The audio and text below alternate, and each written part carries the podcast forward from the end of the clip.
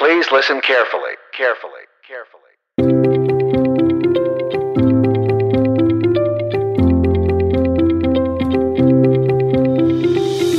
Hello, and welcome to the Utterly Moderate podcast, where two reasonable social scientists discuss important topics by focusing on just the facts and none of the unneeded opinions and biases. I'm Allison Dagnes, and I'm a political scientist. And I'm Lawrence Eppard. I'm a Scientologist.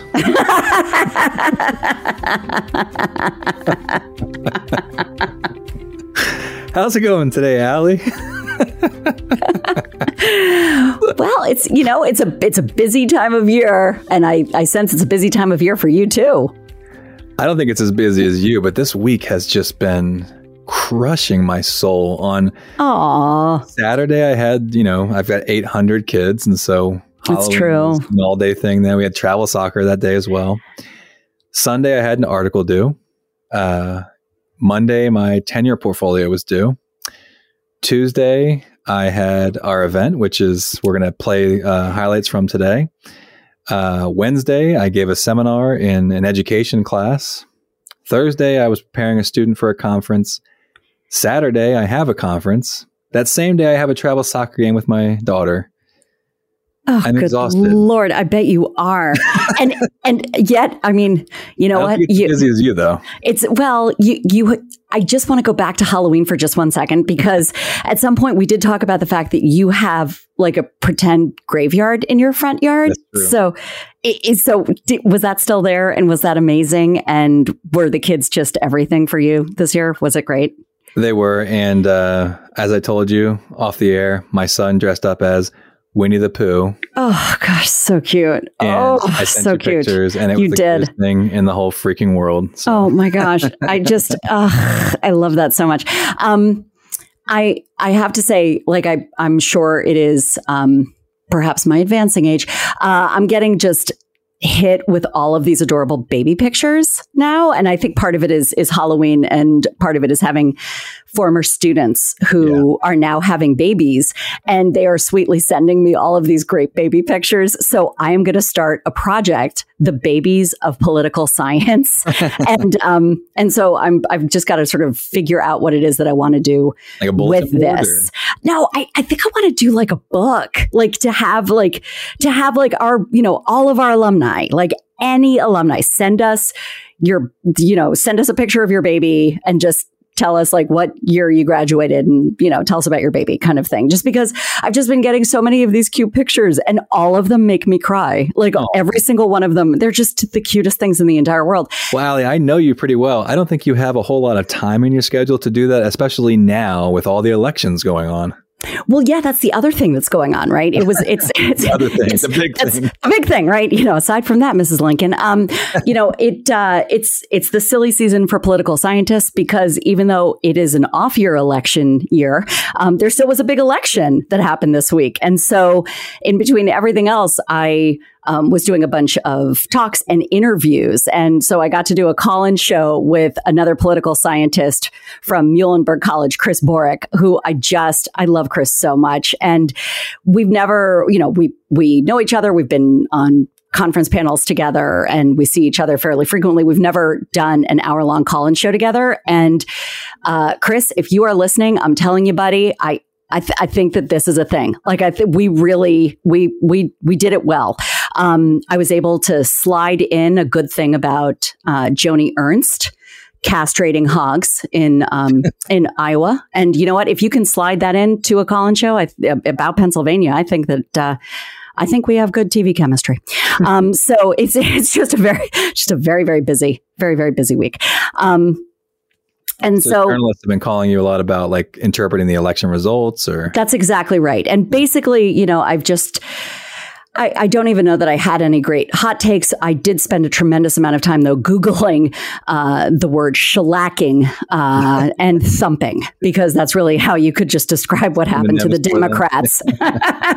like, how many ways can you say, boy, did they suck? they were Um, killed. They were yeah, routed. They were, they were shellacked. about it exactly. It was a it was a real mess. Right. Um, yeah, so I now have a tremendous list on my computer just so that I sound fresh and original because I think that did you ever see the movie The Campaign with J- Zach Galifianakis? I uh, did. Yeah, I You said it was a real mess. It reminded me. There's some line in there where he's like, "I'm going to Washington. I'm bringing my broom because it's a mess." yep. I have a feeling there are a lot of Democrats out there who are looking for some brooms right now. Well, they got swept. There's another word for you. hey, boom. You see, reasonable Like social scientist is right there. Right there. Yep. Well, and you mentioned uh, your interaction with journalists who obviously have been very, very busy. And that's the topic of today's pod journalism and democracy. We had a, a um, an event on Tuesday. We And did. some And it was so good. And our students, and I just want, first of all, you you sing a lot of praises, and I need to sing yours. You organized this entire thing. You found everybody, and our students loved this event. I mean, I love this event too because I'm a journalism junkie, but our students who don't know that much about journalism, they loved this event. And you found three well, you found four wonderful people, one of whom couldn't be there because his son is apparently a really good sports person. Really good And- soccer player. Yeah. Okay, well, see, that's sports. Um, so the th- so the three people who were there were magnificent, and that's thanks to you. So thanks to you, Lawrence, because this was really really good, and that's all you. Well, thanks, Allie. That's a nice thing to say. Um, our democracy is in real trouble right now. And a major cause of those troubles is that Americans have been turning away from credible journalism and relying instead on media outlets which spread misinformation and disinformation. I have a monthly column in the Sentinel newspaper here in Carlisle, Pennsylvania. And I recently wrote in my column that, quote, Nationally, we may be on the verge of the greatest political and constitutional crisis since the Civil War, and quite possibly the suspension of American democracy as we have known it, in the words of Robert Kagan. What can we do to restore our democracy? There are a number of possible courses of action, including new internet regulations and serious news media and political reforms. Until serious large scale actions are taken to address problems with the internet, partisan news media, and our political system, we are all going to have to do our part to restore our democracy.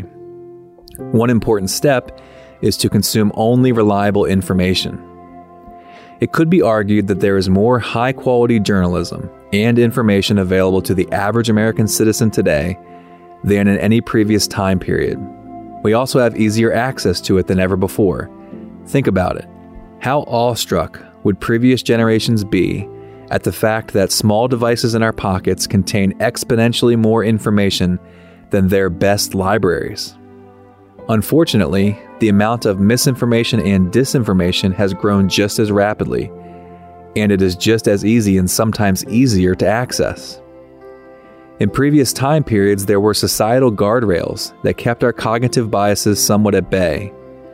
A variety of factors are eroding those protections and unleashing our biases, including growing partisanship, the internet, declining trust in institutions which create and or disseminate information, the decline of traditional news outlets and rise of partisan ones including cable news, talk radio, and partisan websites, and social media. These factors together have helped create a situation where many Americans are unable to differentiate legitimate journalism from biased partisanship, lock themselves in ideological silos, and become addicted to low quality news sources. Just like tasty but fattening food, low quality news sources such as cable news, partisan websites, and talk radio make us feel good, are addictive, and are terrible for us. But people have a much easier time differentiating healthy food from unhealthy food than they do reliable news sources from unreliable ones. Imagine how hard a diet would be if you had no idea which foods were healthy and which ones were not. With this in mind, my colleagues, former Chicago Tribune editor Michael Dees and political scientist Allison Dagnes, and I compiled a list of 50 high quality news and information sources that provide reliable information with limited bias. Building a healthy news diet with a handful of these sources would seriously limit the amount of misinformation and disinformation one consumes. End quote. At the end of the article, I finished up by saying, quote, Democracy is under serious threat, it is time to consider regulating the internet and reforming news media and, and the political system. For now, we're all going to have to do our part and hold ourselves accountable. With recent developments here in our own state of Pennsylvania, this is as crucial as ever. The future of our republic is at stake, and there's no time to lose. End quote. So, Allie and I are very worried about our democracy, and we know how crucial journalism and convincing Americans to return to relying on credible journalism is to restoring our society. There's a reason that we keep returning to this as a topic um, because it is the foundation of everything else, right? If you don't have good news, then and by that I don't mean like yay, um, climate change is over. yay, Girl Scout cookies are delicious. Um, you know, if you don't have uh, solid information, um, then you really cannot go forward to solve the myriad problems that we have, and we're we're just really at a at a breaking point right now. We need to solve the problems. We need to come together in in a way where we are not so divided. And so that's something I I want us to agree upon. Absolutely.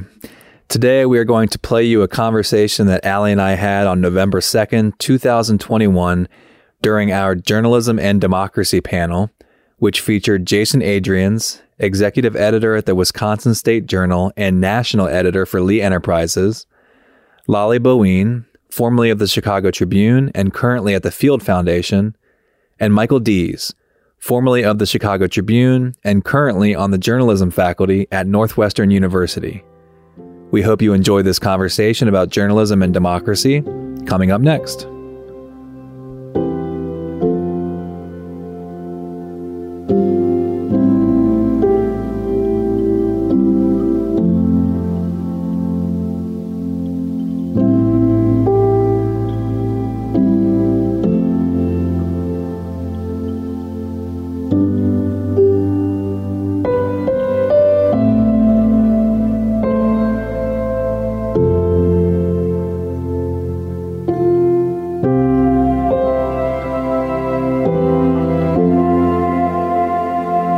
Panelists. We'll dive right in uh, with a topic for tonight, which is Can you explain to our audience, from your perspective, why a healthy and free press is so vital for a democratic society?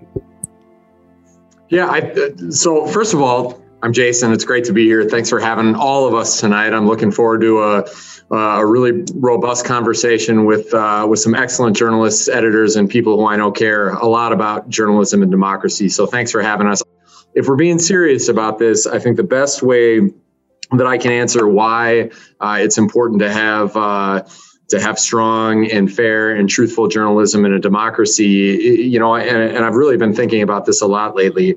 Um, I think the best way that I can describe it is in a democracy, at least the way that this democracy works here in, in our country, we're relying on our citizens, the people who live here, to make decisions that are going to affect the present and future trajectory of our country. And it's always been my experience that you can't make a good decision unless you have all the information.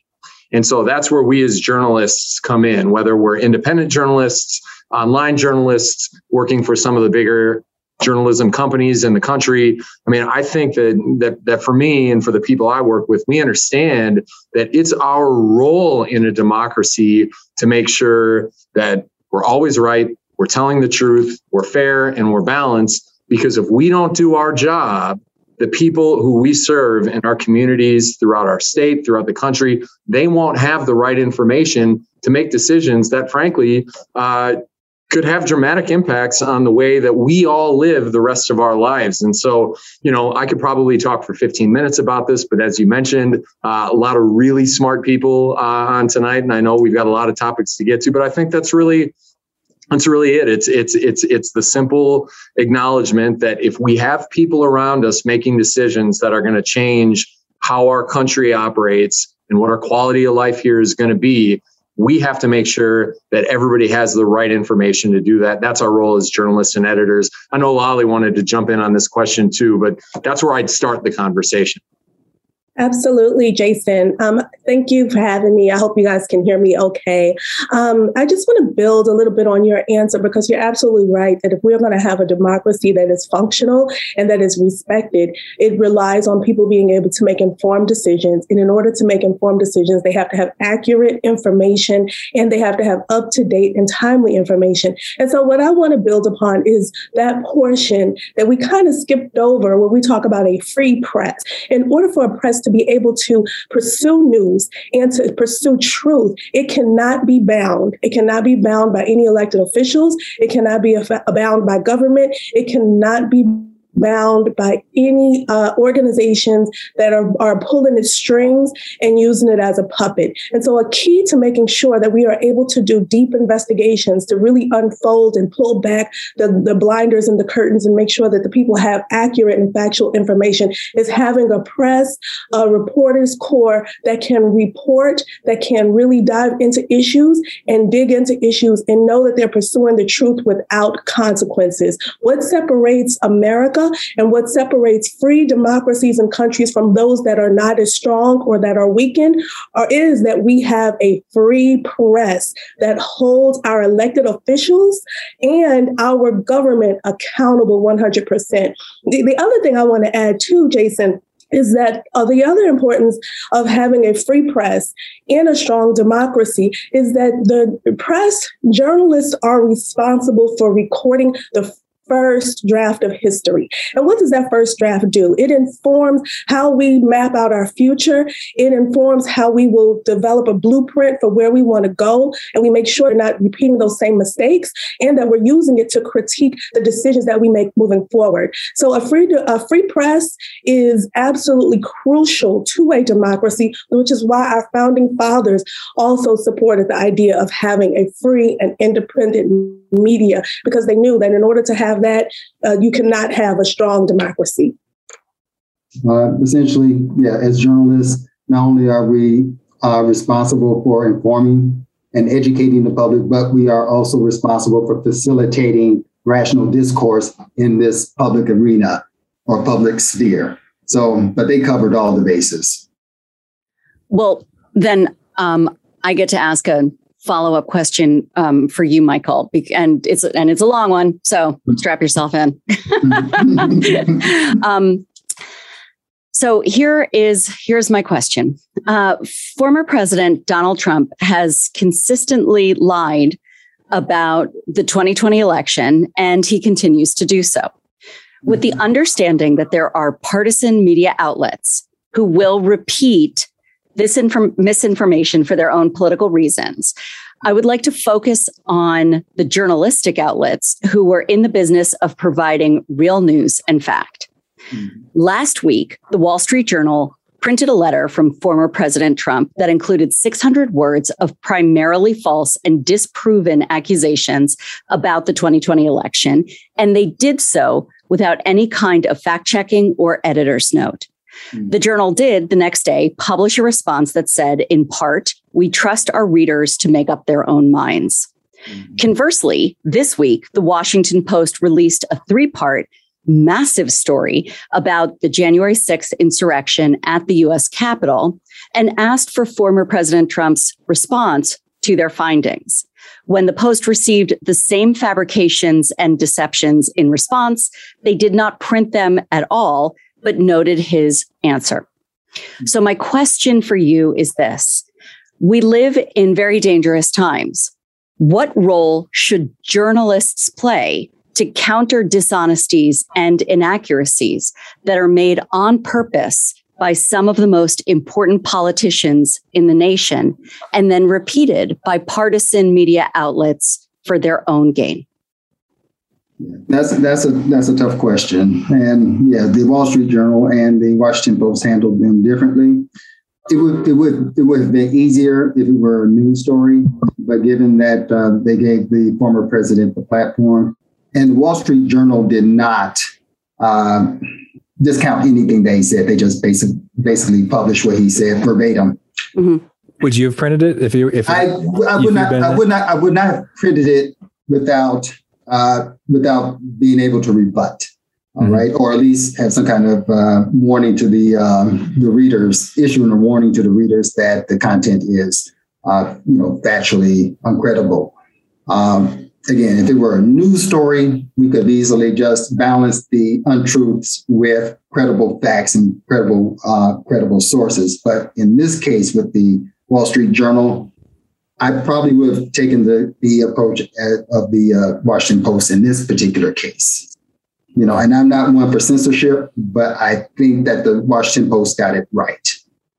The response from the next day, the response from the Wall Street Journal was, as as Allie said, we trust our readers to to know the truth, to make up their own minds, and that really is disingenuous because the whole problem with this was that people did believe it, right, and they weren't able to tell what was fact and what wasn't, and that kind of is the purpose of the news organization right? Is to help us suss out these facts, right? I mean, I agree with you, Lawrence, that the role of the newspaper in the news business, if you're going to be credible, is to separate the facts from the truth. What the Wall Street Journal ran is that they they pretended like it was perspective, but what it was was propaganda, right? Propaganda is what we see in countries that we dismiss as not being strong democracies because they publish and promote a perspective that is contrary to the truth. So I agree. I think it's the responsibility and the role of a credible news organization to fact check uh, a perspective piece or an opinion piece before it goes in the paper. Donald Trump has led us into some really dangerous territory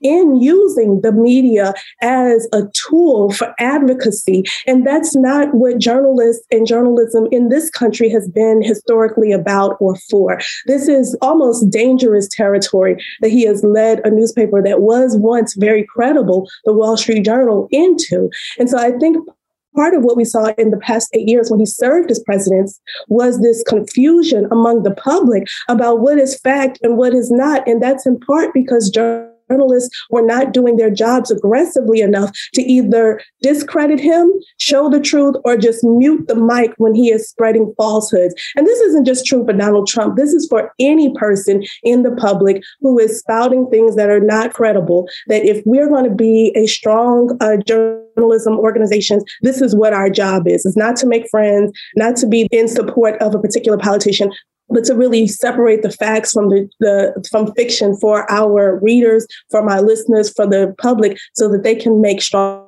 decisions. What do you say, Jason? I mean, it, first of all, re- really appreciate the perspective from both Lolly and Michael here. I mean, I think, you know, and, and I will answer the question, but I think for me, uh, one thing that I've always tried to hold myself to is it, it, it's really easy to second guess people. It, really is, and and you know, I think that. Um, when it comes to publishing something that you maybe shouldn't have published, wish you wouldn't have published, would maybe want to do over on 48 hours later. Um, I know that it could be my news organization tomorrow that makes a mistake. And so I try to go out of my way to, you know, if we want to have a, a thoughtful conversation about it, like we're doing here, I think it's perfectly appropriate. But in general, I really try to hesitate and not, you know, critique specific news organizations' decisions in general, because I think we all play a major role in this. We all have to make sure that our own organizations are in line with what we believe democracy and journalism should be. But in this case, um, in the way that we handle things here at the Wisconsin State Journal, is if we know something's not true, we're not going to publish it. If we as an opinion staff or we as a news organization start just deciding, well, we're going to run something because it's from the president, or we're going to run something because it's from the chamber president, or we're going to run something because it's from a state senator just to give equal voice and equal time. Well, I mean, that idea is the right idea, but you cannot allow information that you know to be false to be published on your digital platforms, on your social platforms, or on print. Period, point blank, the end. Now, there is a difference between news content and opinion content. But I think the point that Lolly is making here is probably the right one. And Michael tried to make it too, which is, you know, you can have different kind of conversations in the spaces of an opinion page or in an opinion section. But when it comes down to basic information that's factually incorrect, that's been disproven and is probably and primarily responsible for where we're at in many regards today as a country My answer is simply no. You cannot publish information that you know to be false. And I think that there's a great conversation to be had about allowing a discourse and there are opinions out there. But the fact is, is that the stuff that we're talking about right now, it wasn't an opinion. It's debunked information. And I can tell you right now here in Madison, we wouldn't have published it. And so normally I, I really want to hesitate on criticizing other media outlets because we all have different perspectives and journalism is not an exact science. But in this case, can't publish it if you know it's false. I just wanted to respond to Jason because I understand and I'm sensitive to the um, hesitancy to criticize a news outlet. But here's why I think it's important to be clear when news outlets make mistakes. As a person who worked in a newsroom for 20 years, along with Mike for many of those years at the Chicago Tribune, when a newspaper itself makes such a big mistake, it ends up discrediting all of the journalists that work there. And the public then raises a question mark to all of the work that you're doing, very valuable work, right? And so in our city in Chicago. As a reporter, when I would go out on the streets, I was held accountable, not just for my own byline and my own work, but also for the decisions that were made by the editorial board, that were made by the feature section, that was made by the political reporters. I was held into question for all of the work because we work and we present as a unit. So when I say that the Wall Street Journal has entered into dangerous territory, I mean it not just for that publication, but for the public at large, because all of their staff members are now being held to question for the work that they produce moving forward. And so, one of the things that we have to do that has been so, so tough, especially when I was working full time as a, as a newsroom, is hold people accountable when it doesn't feel good. Right? Is that we can't be friends to every publication. We can't be friends to every politician. And so in this case, we have to hold the Wall Street Journal accountable for this, this very large mishap that continues to misguide and mislead the public. And if I may, and if I may respond to that, I agree with everything that Lolly just said for sure. And I think where where I'm just simply coming from is, uh, you know, over a thousand news organizations out there, and I know here in Madison and throughout Lee Enterprises, each enterprise is different, and we all have to hold ourselves accountable. And the work starts in our area. And so, where I completely agree with Lolly is what's happened over the course of the last four or five years has cast doubt on all of our good work. And, and so in this case, like I said, this is a clear answer for me. But I think just in general, when we're talking about a mistake or a headline or a misguided opinion, I think sometimes my instinct is I want to point here and be like, they got it wrong, they got it wrong, they got it wrong. But I ultimately know that if I do too much of that, I'm going to point back here at myself. And so I'm just talking about for me, the work starts here but I can't argue with anything Lolly said about this case because I completely disagree with the Wall Street Journal's decision, like I said. But I think I think excellent points.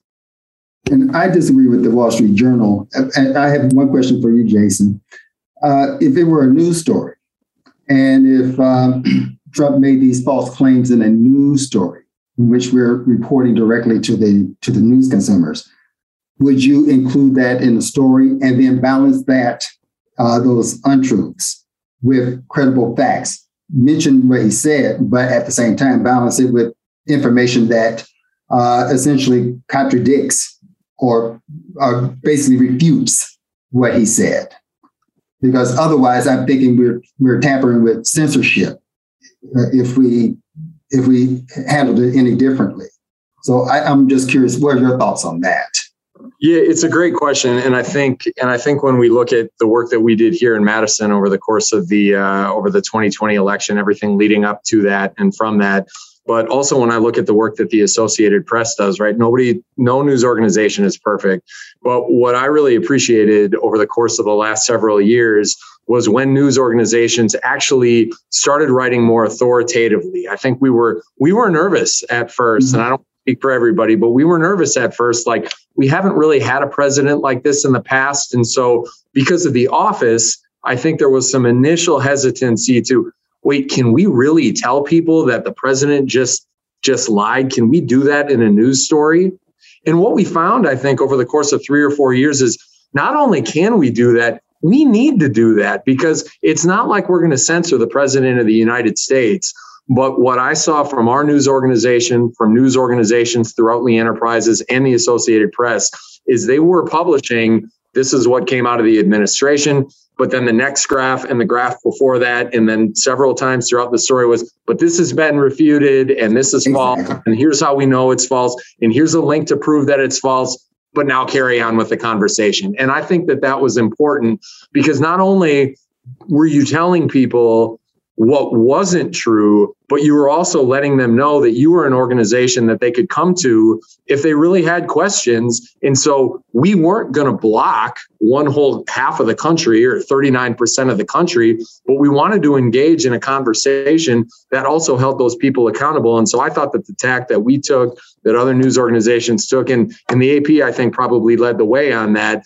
They were the first ones I saw writing authoritatively on that. I thought it was important that we did that. It was the first time I had seen it in my career. And I think what that then led to was a lot of a lot of longtime readers of our news organization saying, wait, you can't write that in a news story. And our answer was, we can, and we're going to continue to do that because we need the public to know what's true and what's not. And we're telling you, we're publishing what he said because he's the president. It's not true and here's how we know and here are the facts. Does that answer your question? Yes we're on the same page and, and, and basically uh, leaving it to the news consumers to draw their own inferences or conclusions. So we, you and i are on the same page. Can i ask a follow-up question to that? Because in addition to everything that the three of you have said i think it also bumps up against this question of um, news organizations as being partisan right? Because because not only were you fact checking a, a, a, president and the institution of the presidency, you were doing so in the throes of an election, and it under the allegations of fake news and a liberal media bias. Um, but they were they were not they were falsehoods.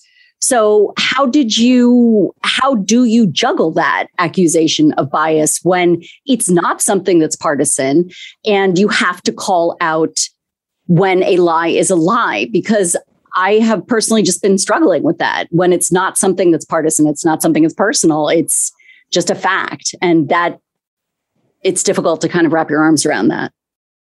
I think I can. I'd be happy to start, and I think the way that I'd lead with that is you have to be consistent about it. You have to do it all the time. Doesn't matter who's in the White House. Doesn't matter who's in the governor's mansion. Doesn't matter who's in the Capitol. Right. So I mean, I think the best the best example I could give is if you were fact checking Donald Trump and his administration for the last four or five years, and you were writing with authority in that way, you have to do the same thing for the current administration and whoever comes next and whoever comes next. A big part of the reason I think that news organizations have become so oh, I don't know what the right way to say it is, so ingrained in our society is we as an industry have built up, I think, decades and decades of credibility. And the reason that we build up credibility is because we're consistent and thoughtful in our approach. And so I guess the best way I can say it is if you did it for the previous administration, you have to fact check the current administration and you have to continue to do that.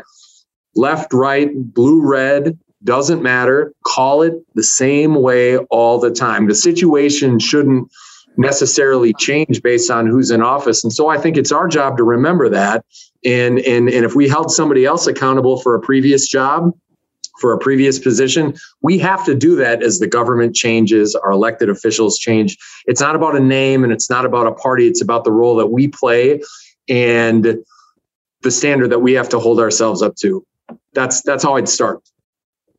I also think by um, Allison making sure that each uh, that each fact is attributed to a source and ensuring that this is where we're getting this information from. And I definitely understand that the public started to, um, like, quote, take sides during the election period because they thought that this was information to sway them on one side or the other, when it really is not. As you pointed out, it's just what the facts are. And to kind of rewind to the last question for the public who is watching and may not know, when we talk about that, uh, that editorial that ran in the Wall Street Journal, that letter by Trump, he said specifically that the election was rigged. And so that is not that has been dismissed by the actual facts, right? So when we talk about the difference between a fact and then just propaganda, that's what we're talking about. Not opinion, not censoring people, not saying that you can't share your feelings about or, or perspective about a particular topic. But if it's a fact, it is checkable, and there is uh, ways to document what this what this information, where it came from, and what makes it. Well, that's really what when I was listening to Jason answer, that's really what I thought what I thought you were you were saying, which was, you know, when we all agree that something has happened, that a fact has occurred, then we can talk about what to do about it, what types of policies to develop, those sorts of things. And those are subjective. That's about values, that's about priorities. But all of you have made the point that when you know something is demonstrably not true, that's different from you know a subjective policy preference. Uh, we want to talk a little bit about why um, everybody here should should trust the work that you do, and all of you have done some really great work um, in your careers and continue to do some really great work. So. Uh, but I want to start with you, Michael, because in a previous conversation, I heard you say something really interesting that I think uh, I'd love for you to expand upon. Uh, when you were an editor at the Chicago Tribune, you said that one of the things you did with stories uh, when a journalist submitted a story to you was you would attempt to discredit the story, which I found really interesting. You said I would try to discredit the story, and only when the story could stand up to that kind of scrutiny would it make it to print. I think that's um, really interesting. I hadn't heard it said that way before. And it also, I think, gives us a lot of um, comfort to know the kind of rigor that you apply to stories. Could, could you expand upon that idea? Yeah. So basically, uh, the vetting process. We're vet, I'm vetting stories uh, or cross-examining stories, much like a prosecuting attorney. Uh, as you just stated, you know, if it withstands that scrutiny, then I'll begin polishing the content. You know, because ultimately, you know, I believe that editors should polish the content as opposed to demolish the content, but it must the content must withstand the uh, the rigorous fact checking process. Um, and you know, and as an editor, and I don't know whether most editors think along these lines, but whenever I write or edit anything, libel is always at the forefront of my mind. All right, regardless of the material, because you know, basically, anyone who had any connection with the story or had any involvement can be uh, basically uh, sued so if I wrote a story, or if you wrote a if you wrote a story, uh, Lawrence, I read the story. Uh, Jason read, read the story. It turns out to be litigious or libelous. Everyone is involved in the is included in the uh, the lawsuit or potential lawsuit.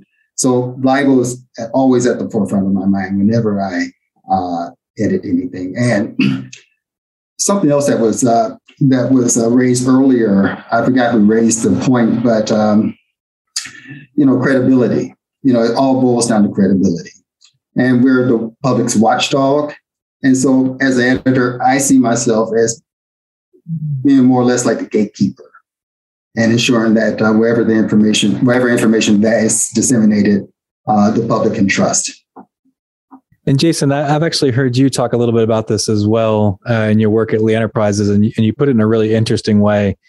You talked about level one, level two, and level three stories. Uh, and as you sort of creep up into more serious and more uh, possibly litigious stories, more and more people get involved and more layers of fact checking, and you're and you're you're more careful. So, can you can you walk us through that as an editor in your work? Yeah, sure. Well, first of all, the, this level one, level two, level three thing has gotten way too much run. I think, mm-hmm. Lawrence. So, uh, but I, but I, but I appreciate the comments. That's that's very kind. I mean, listen. I mean, I, I think what I'm about to say is probably not breaking news, right? But I mean, uh, if if you're writing a story, uh, a one day story, uh, a level one story, something that's maybe going to have a couple hours or a day of shelf life, and it's coming from an official source like you know, public health is saying that, you know, the mask mandate in Dane County has been extended until November 27th. What probably that entails is, you know, we're going to we're going to write it up. We're going to talk to as many people as we can from that organization if they're available and we're just going to we're we're going to give it a, a, a good hard look based on the fact that the source that we're working with at that time is a familiar one. We've developed a relationship from them. They would, in in in many cases, have no reason to put out incorrect information about their own organization. And I think you know the the the the the place that you start with those shorter stories is how familiar are, are you with the source what's their credibility level over the course of time that you've developed with them and they've developed with you and i think you know not that you ever want to just take something for granted and just believe it but i think that there are some cases where we would all acknowledge generally speaking there's just some bodies of information that you can probably go to go to press with or or publish without three days of scrutiny, right? I mean, that that's we know that. But I think what I would say as you get into a level two story, which is maybe something that's going to evolve over the course of a week, or a level three story that's a longer investigation, a bigger enterprise piece, a multiple series package, the deeper that the reporting goes, the more people that you talk to, the more interested parties that you might have from a story. Maybe you're dealing with people and it's a sensitive story and there are clear agendas at stake.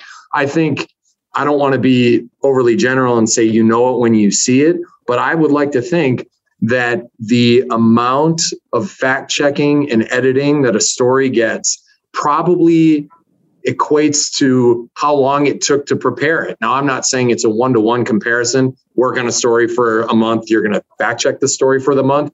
But the deeper you dive, the deeper the edits have to be, the more time thoughtful editors have to spend with it.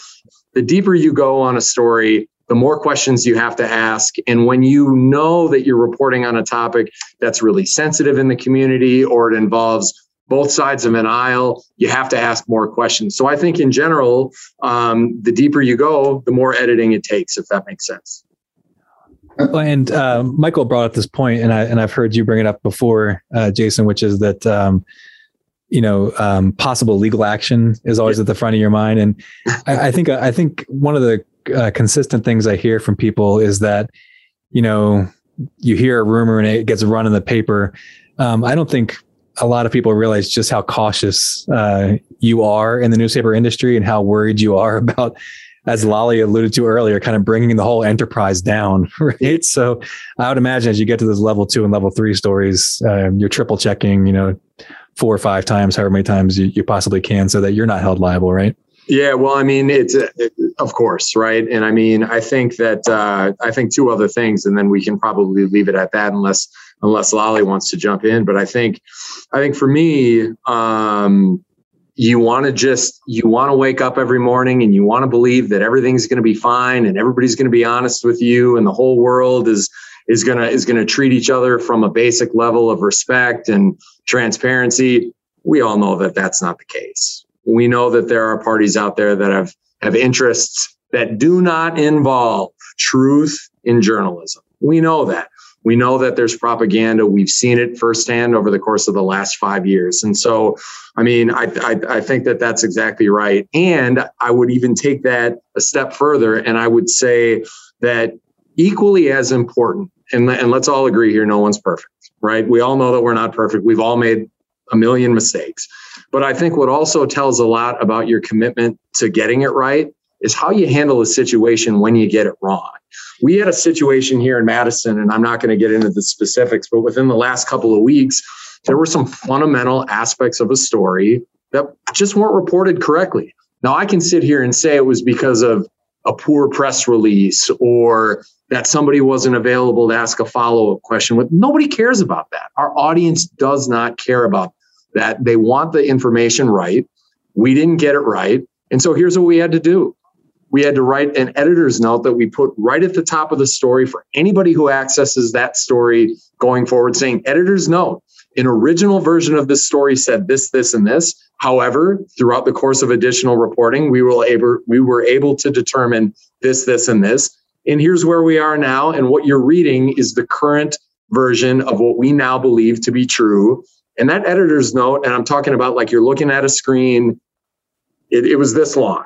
It was, you know, it was like four or five sentences. I thought it was really long, but it also spelled out everything that we needed to spell out uh, to our audience saying, hey, you know what? If you read an earlier version of this, this was wrong. We own it.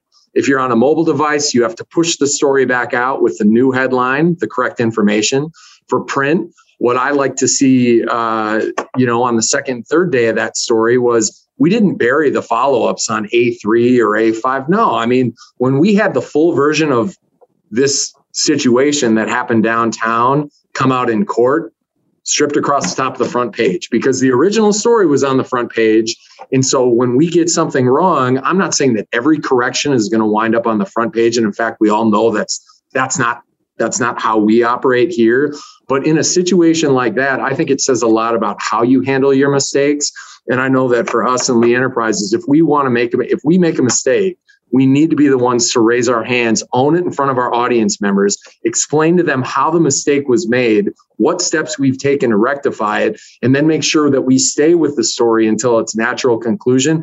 I think audiences, um, I think not only do they appreciate it in this day and age, that's a requirement. That's a demand because we're never going to get it right all day every day. So when we get it wrong how are we responding to that as a news organization and as an industry? And that's almost as equally as important to me as the fact checking from the outset because we're going to make mistakes. How do you how are you going to handle the mistakes? Are you going to sweep them under the rug or are you going to raise your hand and say no we messed up. We messed up. This is our fault but here's what we've learned for you um, I have a question for Ms. Bowean um, to build on your experience um, because you have just such a tremendous um, body of experience. And I was reading of the the stories that you have reported on.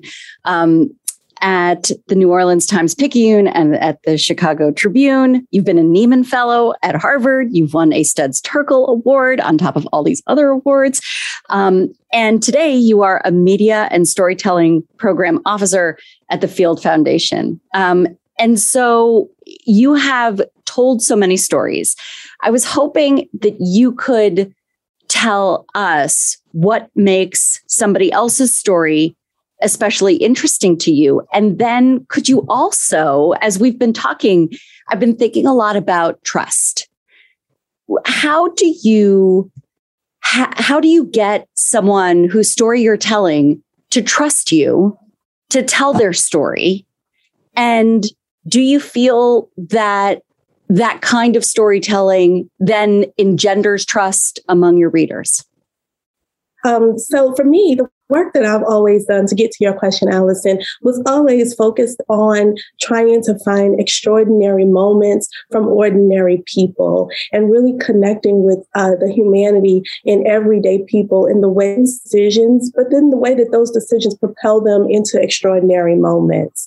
Um, and what I wanted to do with the work is to show how all of our humanity was connected and how we all have agency and we all have the ability and the authority within our lives lives to build a narrative, to build a story, and to build a life around our own decisions. So, um, you know, it's interesting because we're talking about democracy and people choose and people having the authority. In many ways, the work that uh, and the stories that I tried to, to select and tell were stories to empower people to see that with a very um, modest sometimes adjustment, you could really make an impact on your life, on your community, on your neighborhood. And so for me, that was the ethos. I was also particularly um, struck when I went into journalism that I felt, uh, particularly when it came to mainstream media, that there were stories and not enough stories being told about Black and Brown communities and marginalized communities of uh, uh, residents who are living with disabilities, for example,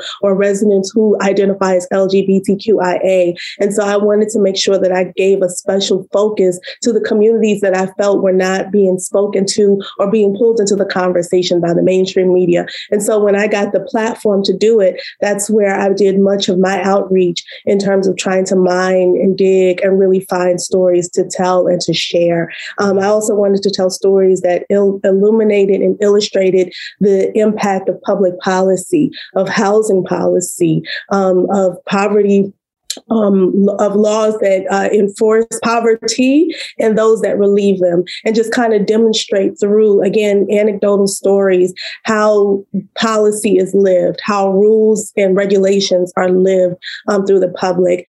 Um, for me, the way that I built trust with sources and got people to tell me their stories and share their stories with me was one, being available and really putting in the time to get to know people and allow them to the time to share.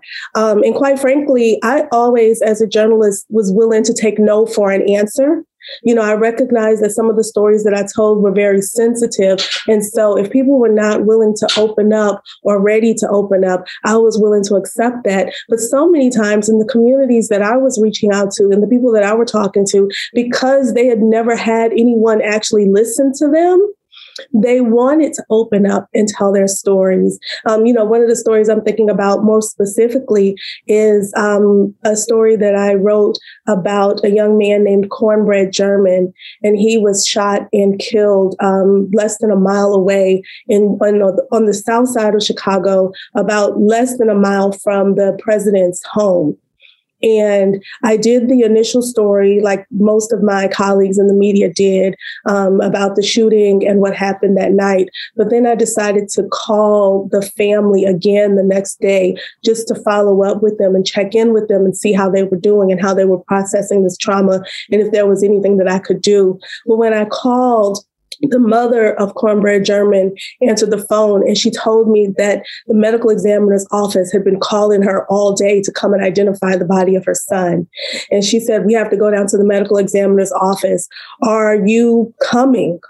She asked me, was I coming? And as a reporter, as a person who was standing witness, how could I say no? At this point, I felt that it was my duty to just be there as an ear and as an eye and to serve as witness with them. So they invited me into the story um, as, you know, as they were, as it was unfolding to them. And then I got the, the luxury really to be able to tell that to the public because what I found in going to medical examiner's office with this family is that it didn't matter whether your child was labeled or stereotyped, whether they did well in school, whether they were an A student or, you know, a D student about to drop out. When it's your child laying on that table, it's just your baby. And we can all relate to that. When it's your brother that's laying on that table, it's just your brother, right? None of the outside baggage matters. And so being able to, to write about that and to tell that story, particularly to our readers, to let them remember that these are not just statistics, these are not just numbers, these are human beings, these are people that are having these experiences. You know, I just felt like it transcended the page.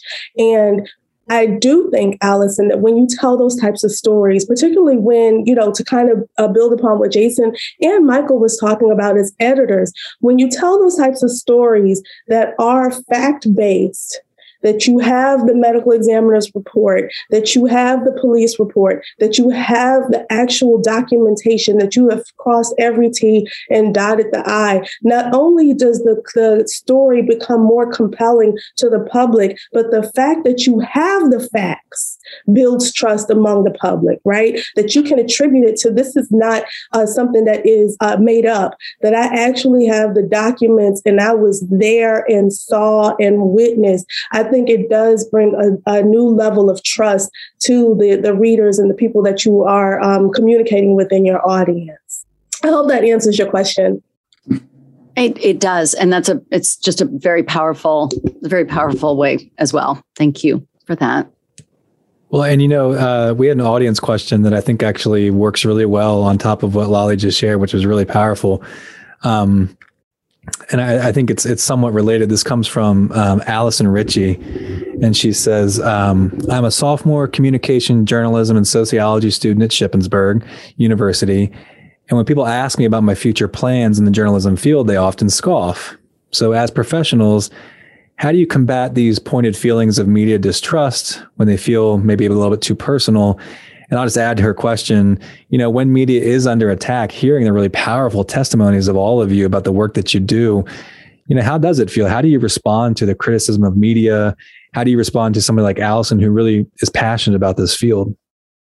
Well, I mean, I think the the first thing that the first thing that I would say is, and and this maybe calls back to a previous answer that I gave, right? I mean, like, you know, it, it is important to hold people accountable and and to point out mistakes, but I think what has worked for me, and I've gotten this question from young people too, and and we'll, continue to get it. By the way, we'll continue to get it because we will we will be under fire and this will continue to be difficult, right? I mean, it is difficult to be in position to tell the truth and and so uh, especially today in such a polarized society and so like i think some of the things that i've had success with is trying to block out the noise and have a conversation with the person who is asking you about what do you think about this thing that I want to do for the rest of my life? And I'm seeing this, this, this, and this, and it scares me. And I think the first thing that you do is you be honest about it. And you say, it's scary. It's a huge responsibility. We need young people coming in behind us, right? I mean, this only works in our country journalism and democracy only works if it continues in perpetuity. And so I think you start off by being honest and say, you know what, these are great questions. I'm really glad you're thinking about these things because it's hard. But then block out the noise and talk about, I can't speak for anybody else, but here's what's worked for me work hard, tell the truth, build good relationships, hold people accountable. And when you're wrong, say you're wrong. And if you can get on board with those five or six things, then here's what a road looks like for you. And just be honest with them about it. I mean, they're obviously bringing it up because they're thinking about it and they want to be the next generation of journalists. And I think the worst thing we can do is not be honest about the challenges that we face today. What I find is that young people today, college students, high school students, people in their early 20s, they want to know what they're getting into for real. You don't have to worry about scaring them away we're smart we're, we're dealing with smart people. So be honest with them talk about what's worked for you talk about how you hold the people in your own organization and within your community accountable and some of the steps that you take to make sure that where you work and the work that you do gets done the right way. And i think that uh, that any other approach, you know, you'll have varied levels of success. But I think if we're going to be honest with our readers, we need to be honest about about what we're doing and how we're approaching it with the future journalists. Don't worry about scaring them. I think we've got really smart people who care a lot about the future of this country. And I think just be honest with them and tell them a great story like Lolly just told us about here's how I get involved with my community. Here's how I report stories.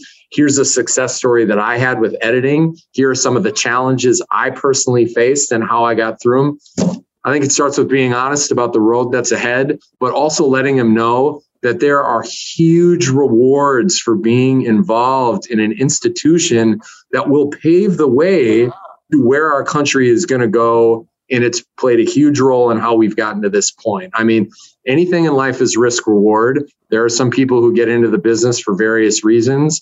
I think the thing that we can do as editors and as leaders today is just be honest with them with what they're in for. And if they need our help, let's give it to them.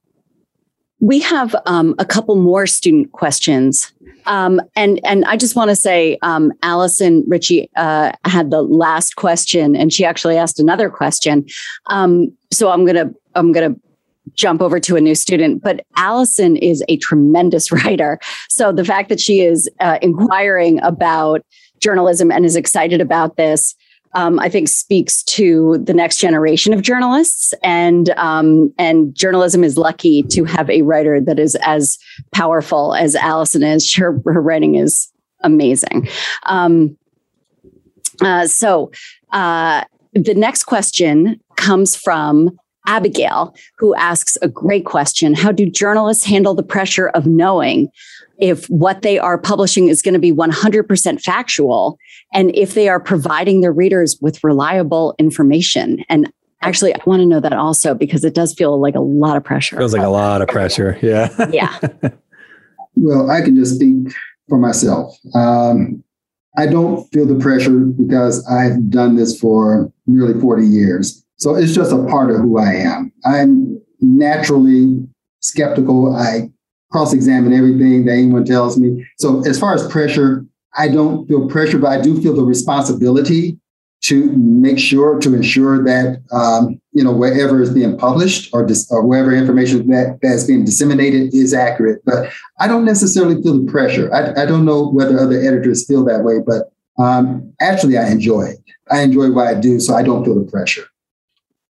Well, I know for me, I agree with Michael. Um, you know, one of the, great things about being in a newsroom is that you're surrounded by people who love to know it all, right?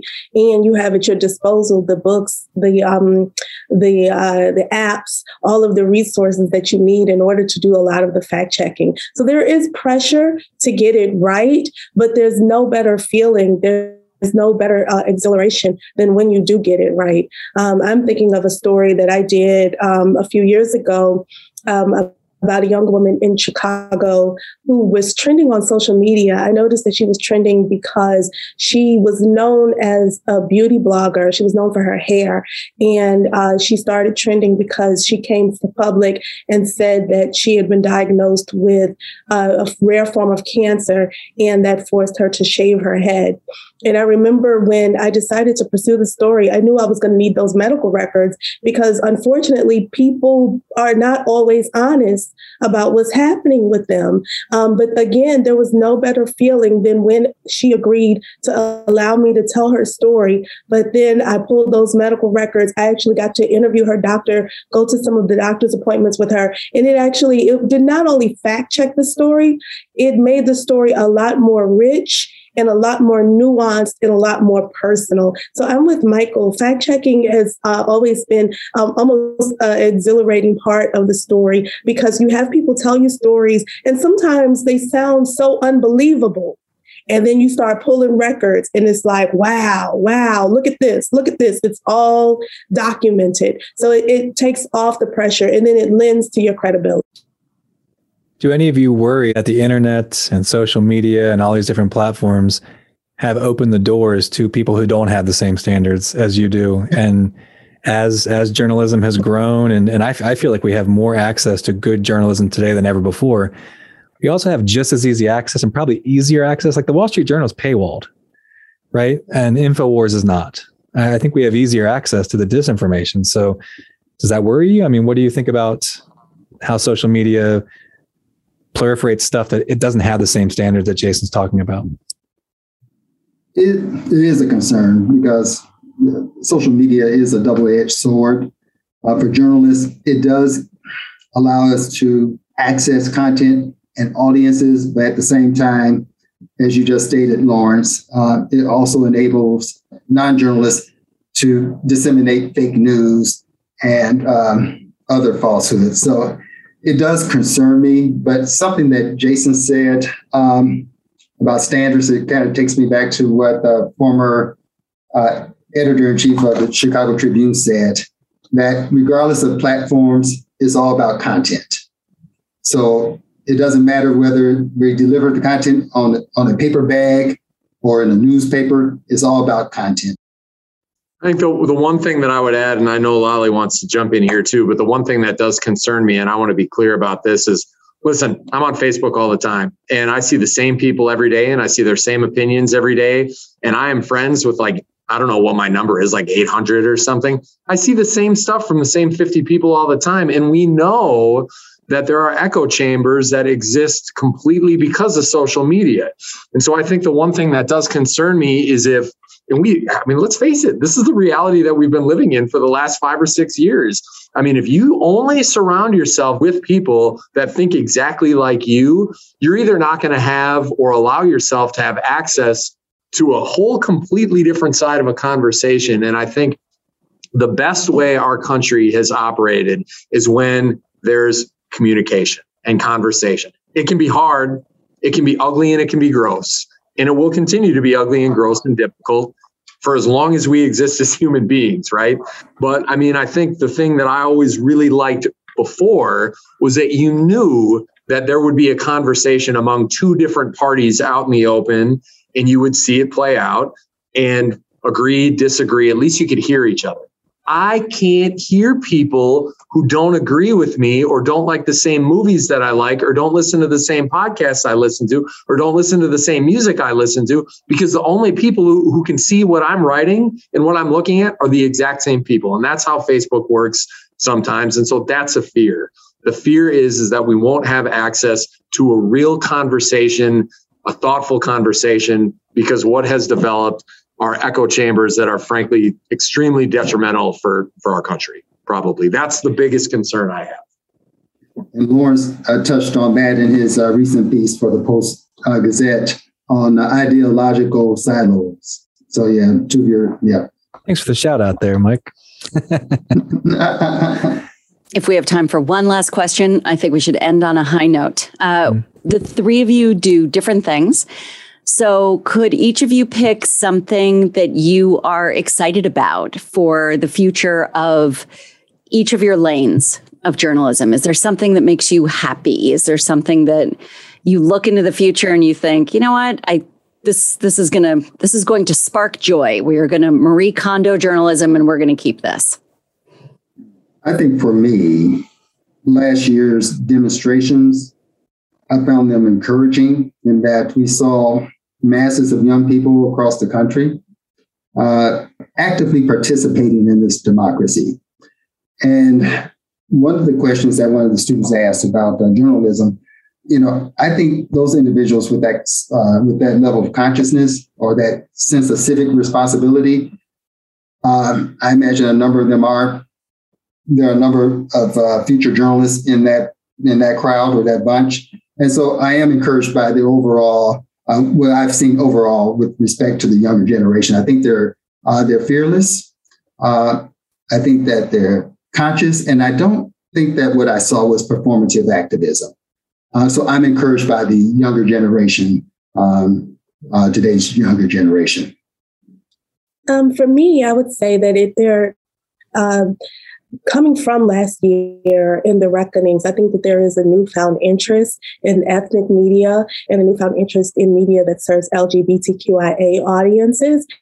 And I think that people really have an appetite to know more and learn more. And so as a result, they are going to the news sources that are more grassroots and on the ground, places like Capital B or Our Body Politic or the Windy City Times here in Chicago. And so I think it's really encouraging to see the media ecosystem become more diverse and to see the audience for it become more engaged and really open up their media appetites and start to absorb information from many different sources rather than just relying on one.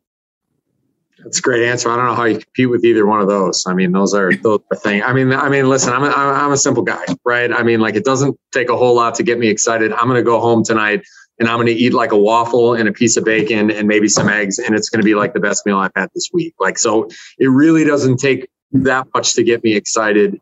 And and frankly, every day that I get to work for Lee Enterprises in the Wisconsin State Journal, I honestly it's a gift because when I was 20 years old, I had no idea that this is what I was going to be doing 25, 30 years later. At the time, it was something I did in college and I was majoring in it, but you know, you don't know what's going to happen. I mean, up until three minutes before I graduated from college, I was either going to go work for a newspaper or I was going to go be an officer on the Wisconsin State Patrol. And I really didn't know.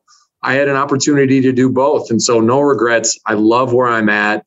And I think the thing that really gets me excited every day one is about people and one's about technology. I mean, I think the tech that we have available to us, if done right, right now, gives us an ability to show what we're trying to write right like i mean for for decades for centuries we've used the written word and it's been our Bible. It's been our main access point to the truth. But now with video, and if you're in the right place at the right time and you know how to FOIA the right way and body cameras on police, we don't have to rely on just the word anymore. We can show you what happened because we were there with our cameras. And I'm not talking about gotcha moments, although there, there are some of those for sure. But I, I tell people all the time, show me. Don't tell me. You know you you want to talk about doing something do it and let's talk about the results. So i love that we have the technology at our disposal if we're using it responsibly to show our audience members the things that we've been trying to tell them over the course of time. But really i mean you know it's the people it's the colleagues that that that excite me. I mean we have in madison and throughout the enterprises we have just such a wide range of journalists. I, you know, over the course of today, I had a conversation with a very, very young business reporter who's doing amazing work and and and jumped into a market and is building relationships that you know are really impressive.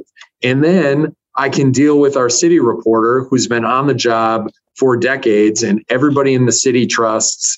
And he he he wakes up every morning with one goal, and that's what's going on with the city of Madison. And I say that it's the colleagues because at this point, and we want to end on a positive note, but I will say we all know the contraction that our industry has taken over the course of the years. And so, what I know every day for a fact is that when I come to work, for certain, the people who I work with want to be here. They want to be here and they care about what they do. And when you see your friends, your brothers and sisters show up every day knowing we don't know what's going to happen today, but whatever happens, we've got it. That inspires me. And so, old journalists, young journalists, people my age, people just coming into it, people who've been done with it for 20 years. I appreciate the people who show up and try to do this work every day because our country needs it now more than ever. And so I appreciate the people. Technology is big. People are always going to be what carries this industry. Thank you for joining us on this episode of the Utterly Moderate Podcast. Before we go, we want to remind you to visit our website, utterlymoderatenetwork.com. There you can find all of our podcast episodes and their companion resources, our guide to reliable news outlets, the contact page where you can suggest topics for future shows, and more.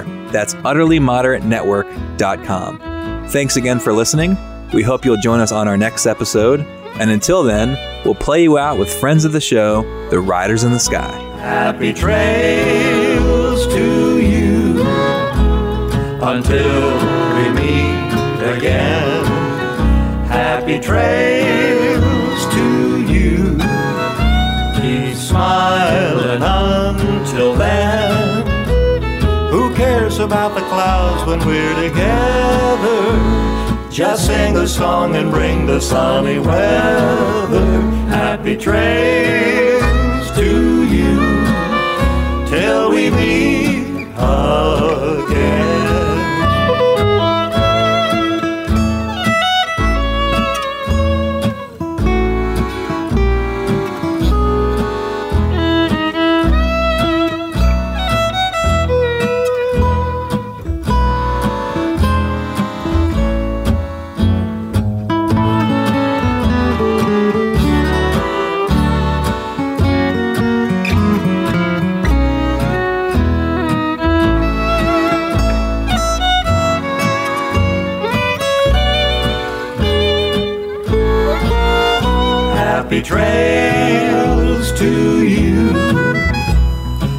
until we meet again. Happy trails to you. Keep smiling until then. Who cares about the clouds when we're together? Just sing the song and bring the sunny weather. Happy trails to you till we meet again.